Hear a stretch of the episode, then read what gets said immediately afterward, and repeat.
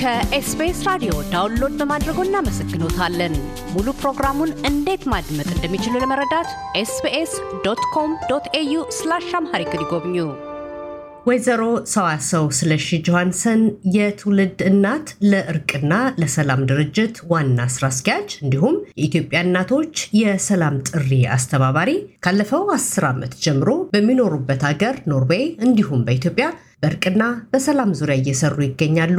በብዙዎች ዘንድም የትውልድ እናት በመባል ይታወቃሉ። በተለይ ደግሞ ከቅርብ ጊዜ ወዲህ በአገር ቤት በሰላም ዙሪያ የእናቶችና የሴቶች ድምፅ ይሰማ የሚለው መልእክታቸውን በአገሪቱ ቁልፍ ተቋማት ለማሰማት በቅተዋል።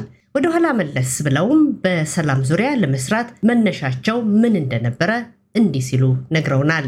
ስራውን የጀመርኩት ከአስር ዓመት በፊት ነው። የጀመርኩት በነጭና በጥቁሮች መሀል እዚህም በርካታ ዘሮች ባሉበት ሀገር ውስጥ ነው ያለነው። በቤተ እምነቶች መሀል መቀራረብ መፈጠር አለበት፣ ሰላም መፈጠር አለበት በሚል ነው የመጀመሪያውን እንቅስቃሴ የጀመርኩት ማለት ነው። ከዛ በኋላ ያው ከሀገር ከወጣሁ እንግዲህ ወደ ሰላሳ ዓመት አሳልፍ ያለው የመጀመሪያውን ሀያ ዓመት ብዙ እውቀትም አልነበረኝም ስለ ሀገራችን ስለሚካሄደው ነገር ምናልባት የምኖርበትም ሁለት ባህል ውስጥ መሆኑም በአካባቢም ብዙ የእኛን ሀገር ሰዎች እንደ ልብ የማገኝበት ሁኔታም አልነበረም። እና አብዛኛውን ነገሬን የማሳልፈው ከነጮች እና ከቤተ ክርስቲያን ጋር በተያያዙ ስራዎች ስለነበር ብዙም እውቀት አልነበረኝም። እና በአጋጣሚ ያው የኢትዮጵያንን ጉዳይ እየሰማው ስመጣ የተወለድኩባት ያደግኩባት ያስተማረችኝ ያፈራችኝ ሀገር ናት። እና ህመሟ ያው ህመሜ የሆኑ ተሰምቶኝ እንዴት ስለ ሀገሬ ዝም አንድ ነገር ማድረግ አለብኝ በሚል በዛም ላይ በሀገራዊ እርቅና ሰላም እንዴት ይመጣል በሚል ጉዳይ ላይ ያው ለረጅም ዘመን የኢትዮጵያንም መንግስት ያለሁበትንም ሀገር መንግስት ባለስልጣኖች፣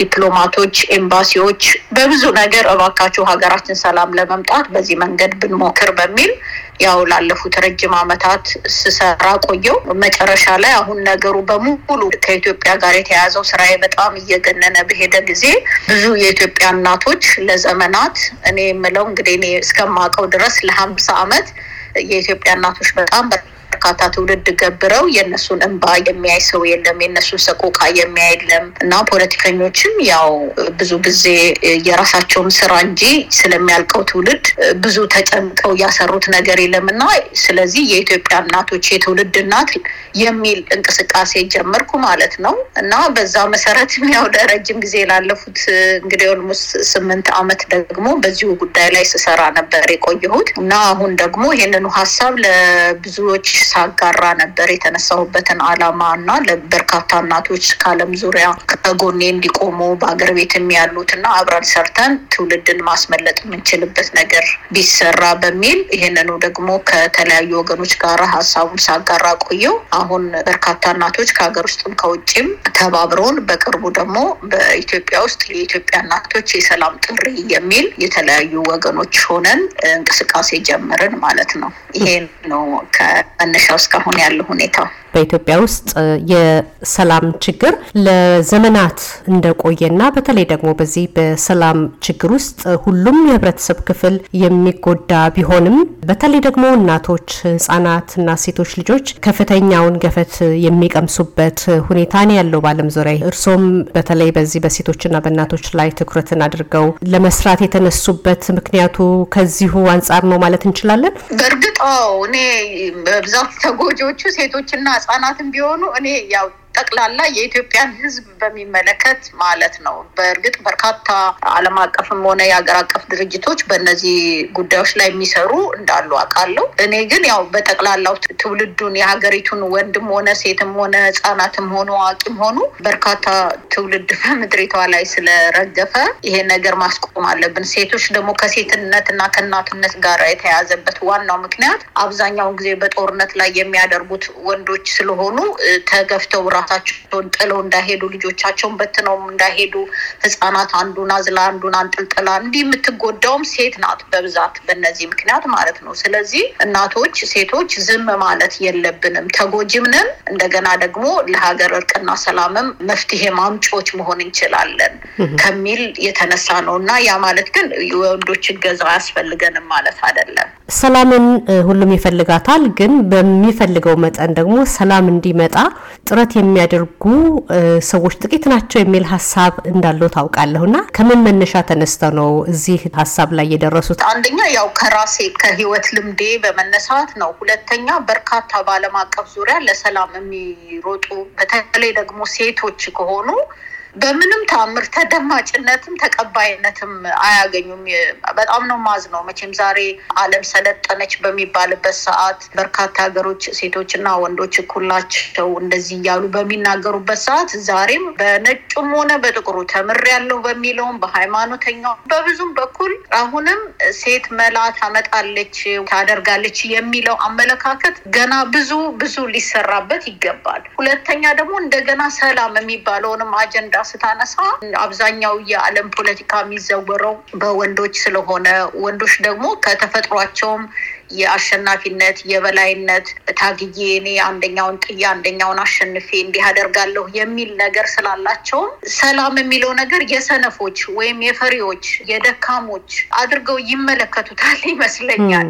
እና እንደገና ደግሞ ወደ ሀገራችንም ደግሞ ስንመጣ ሀገራችን ውስጥ ከተደረጉት ነገሮች ብዙ ጊዜ የሰላም ሙከራዎችም ተደርገው ብዙ ውጤትም ሳያሳዩ ስለመጡ በቃ ሰላምን ያደርጋል ይለይለት፣ እንዋጋና ያሸነፈው ያሸንፍና እንለይለት በሚል ከዚህም ከዛም የሚዋጋው ኃይል ሌላውን ጠላት አድርጎ ተዋግቶ አሸንፎ ባለድል ከመሆን በተረፈ ወደ ሰላም የሚለው ነገር ላይ መምጣት የሰነፎች፣ የተሸናፊዎች፣ የአቅመቢሶች ስራ አድርገው ስለሚገምቱት ብዙዎች ለእንደዚህ ስራ ሰላምን ይፈልጓታል። ግን ለሰላም ስራ የሚደረገው ነገር ላይ እገዛ ለማድረግ የብዙዎች ልብና እጅ ሲነሳሳ አላይም ባለፉት ዘመናት ማለት እና ያ ነው እኔ እንግዲህ ከልምድ የሚያየሁት ይሄ ስለሆነ ነው ይህንን የምልበት ምክንያት። ትኩረቶትን ወደ ኢትዮጵያ ካደረጉ በኋላ ምን የታዘቧቸው ነገሮች አሉ? ምን ያዩቸው ነገሮች አሉ? ክፍተቶቹ የቱ ጋ ናቸው? የቱ ጋር ቢሰራ ነው በኢትዮጵያ ውስጥ ሙሉ ለሙሉ ሰላም ባይባልም አንጻራዊ ሰላም ይሰፍናል ብለው የሚገምቱት? በቅርቡ አገር ቤት የተካሄደ አንድ ጉባኤ ነበር እኛ ያደረግነው እና እዛ ላይ አሁን በኢትዮጵያ ውስጥ የመግባባት ኮሚሽን ተብሎ የተቋቋመ አዲስ ኮሚሽን አለ እና የዛ ኮሚሽን ኮሚሽነር ፕሮፌሰር መስፍን ይባላሉ እና እኛ ጉባኤ ላይ ተገኝተው ነበር እና ያደረጉት ንግግር ከአሁን በኋላ ሁልጊዜ ኮትም አደርገው ምጠቅሰው ነው የሚሆነው። ምን አሉ? የኢትዮጵያን ችግር ያባሰው የእኛ የወንዶች ሆርሞን ነው አሉ። በቃ እና እስኪ እናቶችን እንስማ፣ እስኪ ሴቶችን እንስማ፣ እስኪ እንሸነፍ ፍላቸውና የሚሉትን እንስማ። ይሄ እንግዲህ አንድ ትልቅ ሀገሪቱ ውስጥ ትልቅ ኮሚሽን የሚመሩ መሪ የተናገሩት ንግግር ነው እና ምናልባት እኛ ሀገራችን ላይ በተለይ በዚህ ባለፉት ሀምሳ ዓመታት የነበሩት ፖለቲካ ድርጅቶች በሙሉ አንደኛ የተመሰረቱት መቼም እኔ እስከሚገባኝ ድረስ የኢትዮጵያ ሕዝብ ዘጠና ዘጠኝ በመቶ ፈጣሪ አለ፣ እግዚአብሔር አለ፣ አላህ አለ ብሎ የሚያምን ሕዝብ ነው። ያ ህዝብ መሀል እግዚአብሔር የለም የሚል የፖለቲካ እርሾ ከሀምሳ ዓመት በፊት ምድሪቷ ጋር ከገባ በኋላ ሰው እግዚአብሔርን የማይፈራ ከሆነ ሌላውን ሰው ለመግደል፣ ለመጨፍጨፍ፣ ለመጉዳት ምንም ፍርሃት የለውም። ይሄ የፖለቲካ እርሾ ነው ያለፈውን ሀምሳ ዓመት የኢትዮጵያ ፖለቲካ ሲዘውር የከረመው። እስካሁን ድረስ የዛ እርሾ ውጤቶች ናቸው የፖለቲካ ድርጅቶቻችን አብዛኞቹ እና ከዛ የተነሳ መጀመሪያ ለዚህ ነው እኔ ለሀምሳ ዓመት ለሆነው የትውልድ እልቂት ክዳን ማበጀት አለብን ወደሚለው ነገር ላይ የደረስኩት። በሀገራችን ውስጥ ለጠፋው ሰላም መንግስትም፣ ተቃዋሚም፣ ህዝብም በአመፅም ረብሻም ጫካ በመግባት የከተማ ትግል፣ የውስጥ ትግል፣ የገጠር ትግል እየተባለ ከጦርነት ጋር በተያያዘ ከፍተኛ አስተዋጽኦ ብዙዎቻችን አድርገናል ብለን ወደ ማመን ካልመጣን በስተቀር አንዱ ላይ ብቻ ከሰን ይሄኛው ብቻ ድርጅት ነው የሰራው ይሄኛው ብቻ ነው የምናደርገው ከተባለ ያ ድርጅት ራሱን ለመከላከል እንደገና ሌላ ጦርነት ውስጥ ይገባል። ስለዚህ ይሄ ዑደት እንዲቆም ወደ መነሻችን መመለስ አለብንም። ስለዚህ ሁላችንም ወደ ራሳችን እንመልከትና ዛሬ ደግሞ ከጦርነት በበለጠ በዚህ በማህበራዊ ሚዲያ በዛ ላይ የሚደረገው ጦርነት ራሱ የሚለኩ ሰው እሳት እንደገና አዲስ በፌስቡክ እና በሚዲያ ያለቀው ትውልድ ይበሳል። ደግሞ አሁን በጦርነት ካለቀው ትውልድ የበለጠ ማለት ነው እና ይህን ሁሉ በሽታችንን ካወቅን እኛም በዚህም በዚያም አጥፍተናል የሚል ስሜት መንግስትም ባለፉት ሀምሳ ዓመት ውስጥ ለተደረገው ትውልድ እልቂት በመንግስት ላለቁ ኃይሎች ይቅርታ እንጠይቃለን ብሎ መንግስትም ይቅርታ መጠየቅ ሲኖርበት፣ ተቃዋሚ ድርጅቶች ደግሞ በእነዚህ ሀምሳ ዓመት ውስጥ በመግደልም በማስገደልም በተለይ ወጣቱን የድሃውን ልጅ ማገዶ በማድረግ አለምንም መከላከያ ማገዶ እያደረጉ ወደ ጫካ እየላኩ አስጨርሰዋል። እነሱም ይቅርታ እንዲጠይቁ ይሄ ነው እኔ ሰላማችንን አናጋ ብዬ የምለው። በተለይ ደግሞ ለውጥ የሚባለው ነገር በኢትዮጵያ ላይ ከታየ ጊዜ ጀምሮ ብዙ እንቅስቃሴዎችን ሲያደርጉ ነበር እና በተለይ ደግሞ ሰላምን በማስፈን ደረጃ በኢትዮጵያ ውስጥ ሁልጊዜም የሰላም አለመረጋጋት ሁኔታዎች ቢታዩም አሁን ደግሞ ከቅርብ ጊዜ ወዲህ ውስጥ ለውስጥ ባሉ ችግሮች ሳቢያ የሰላም መደፍረሶች፣ የሰዎች መፈናቀል፣ የሰው ሕይወት መጥፋት ታይቷል እና እናንተ ስራችሁን ከጀመራችሁ በኋላ የተወሰነም ቢሆን ምን አይነት ለውጦችን ለማስመዝገብ ሞክረናል ብላችሁ ትገምታላችሁ? ከሀሳብ ነው የሚነሳው፣ ከዛ በኋላ ነው ወደ መፍትሄ የሚካሄደው እና ሀሳባችሁን በመሸጥ በኩል ሀሳባችሁን በህብረተሰቡ ውስጥ በማስረጽ በኩል ምን ያህል ስራዎች ተሰርተዋል?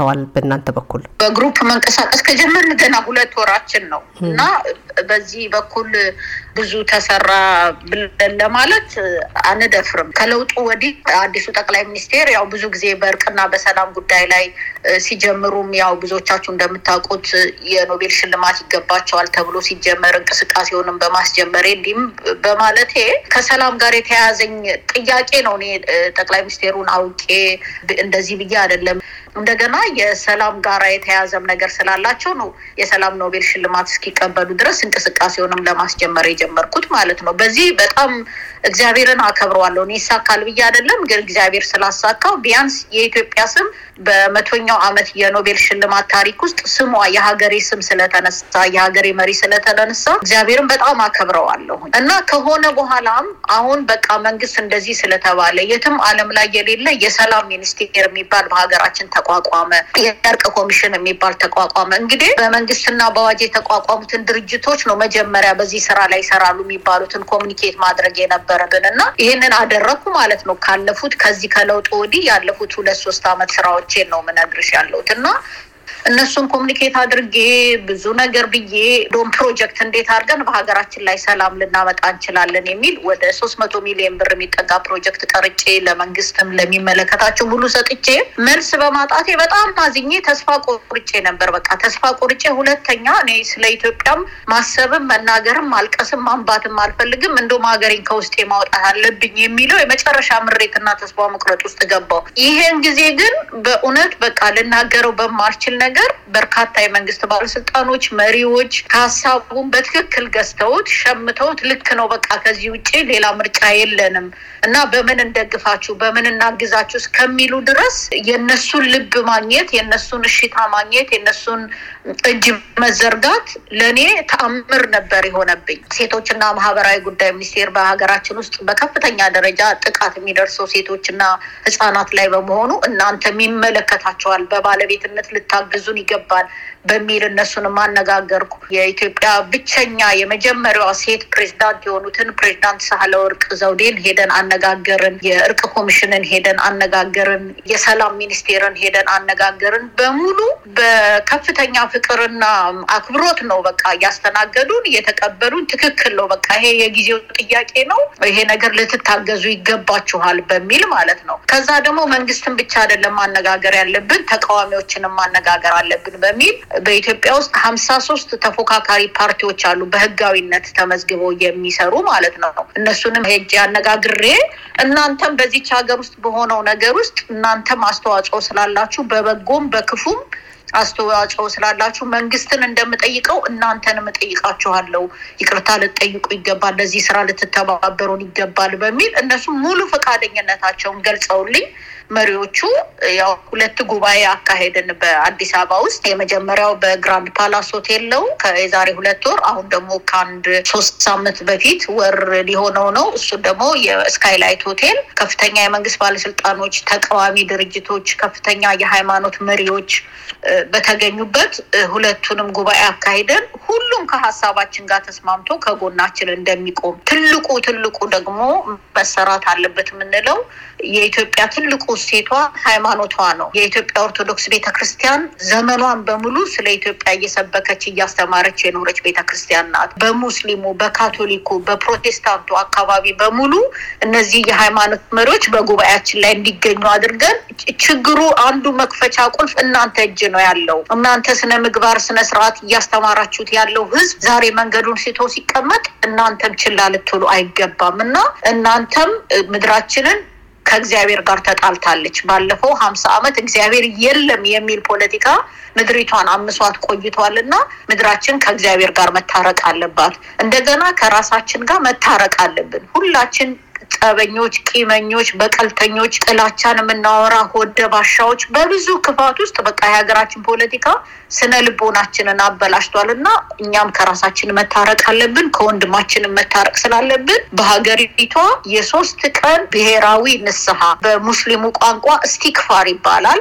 ይሄ እንዲደረግ በመላው ሀገሪቱ እንዲደረግና መጀመሪያ እግዚአብሔርን ምህረት እንድንጠይቅ እስከ ዛሬ ስላለቀው ትውልድ እግዚአብሔር ይቅር እንዲለን። ምክንያቱም እግዚአብሔር የፍትህ አምላክ ነው።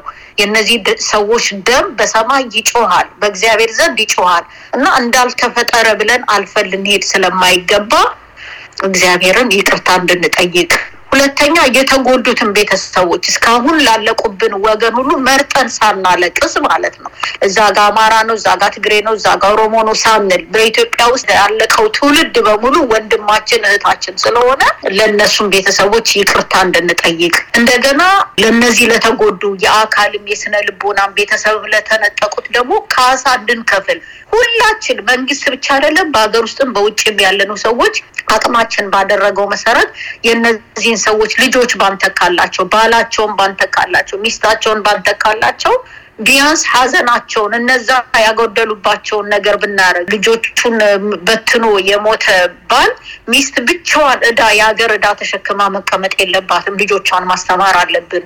ወንዶቹን ማገዝ አለብን። እግራቸው የተቆረጠውን sexually abused የተደረጉት እህቶቻችን እነዚህን ሁሉ ሕክምና ያስፈልጋቸዋል እና ለዛ አድርገን ለምድራችን ፈውስ ማምጣት አለብን። የሃይማኖት ሰዎች መንግስትንም ይሄን ጥያቄ ነው እየጠየቅን ነው። በሀገር ውስጥም በውጭም ባለው ህዝብ መሀል ለሶስት ቀን ብሔራዊ ንስሐ፣ ብሔራዊ ሀዘን፣ ብሔራዊ ስቲክፋር አድርገን ምህረት የምንጠያየቅበት ነገር እንዲደረግ ይሄን ጠይቀናል። ይሄ እየተሰራ ነው አሁን በሃይማኖት አባቶች በኩል ማለት ነው። ሁለተኛ መንግስትም ያቀረብንለትን ጥያቄ አምኖበት እሺታ ብሎ ብሔራዊ የሀዘን ቀን አድርገን ሀምሳ ቀን ሀምሳ ዓመት ላለቀው ትውልድ ብሔራዊ የሀዘን ቀን አድርገን ሰው ባይሞትብንም ባንገልም ያለቀው ትውልድ ወገናችን ነው ብለን እንደዚህ አድርገን አንድ ብሔራዊ ሀዘን ቀን ብለን እርማችንን እንድናወጣ እና በዛው ቀን በመንግስት በተቃዋሚና በህዝብ መሀል ይቅርታ የመጠየቅ ስነስርዓት እንዲደረግ ይሄንን እንግዲህ አድርገናል። ብዙ ሰው ሀሳቡን እየሸመተው ነው። ወደ ውጤት ለማምጣት ነው እንግዲህ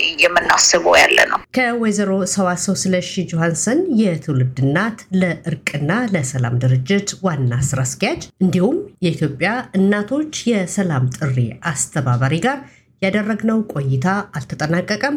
ቀሪውን ውይይታችንን በሁለተኛው ክፍል ይዘን ቀርባለን። እያደመጡ የነበረው የ SBS አማርኛ ፕሮግራምን ነበር። የፕሮግራሙን ቀጥታ ስርጭት ሰኞና አርብ ምሽቶች ያድምጡ። እንዲሁም ድረገጻችንን በመጎብኘት on demand እና በ SBS mobile app ማድመጥ ይችላሉ። ድረገጻችንን ኤስቢኤስ ዶት ኮም ዶት ኤዩ አምሃሪክን ይጎብኙ።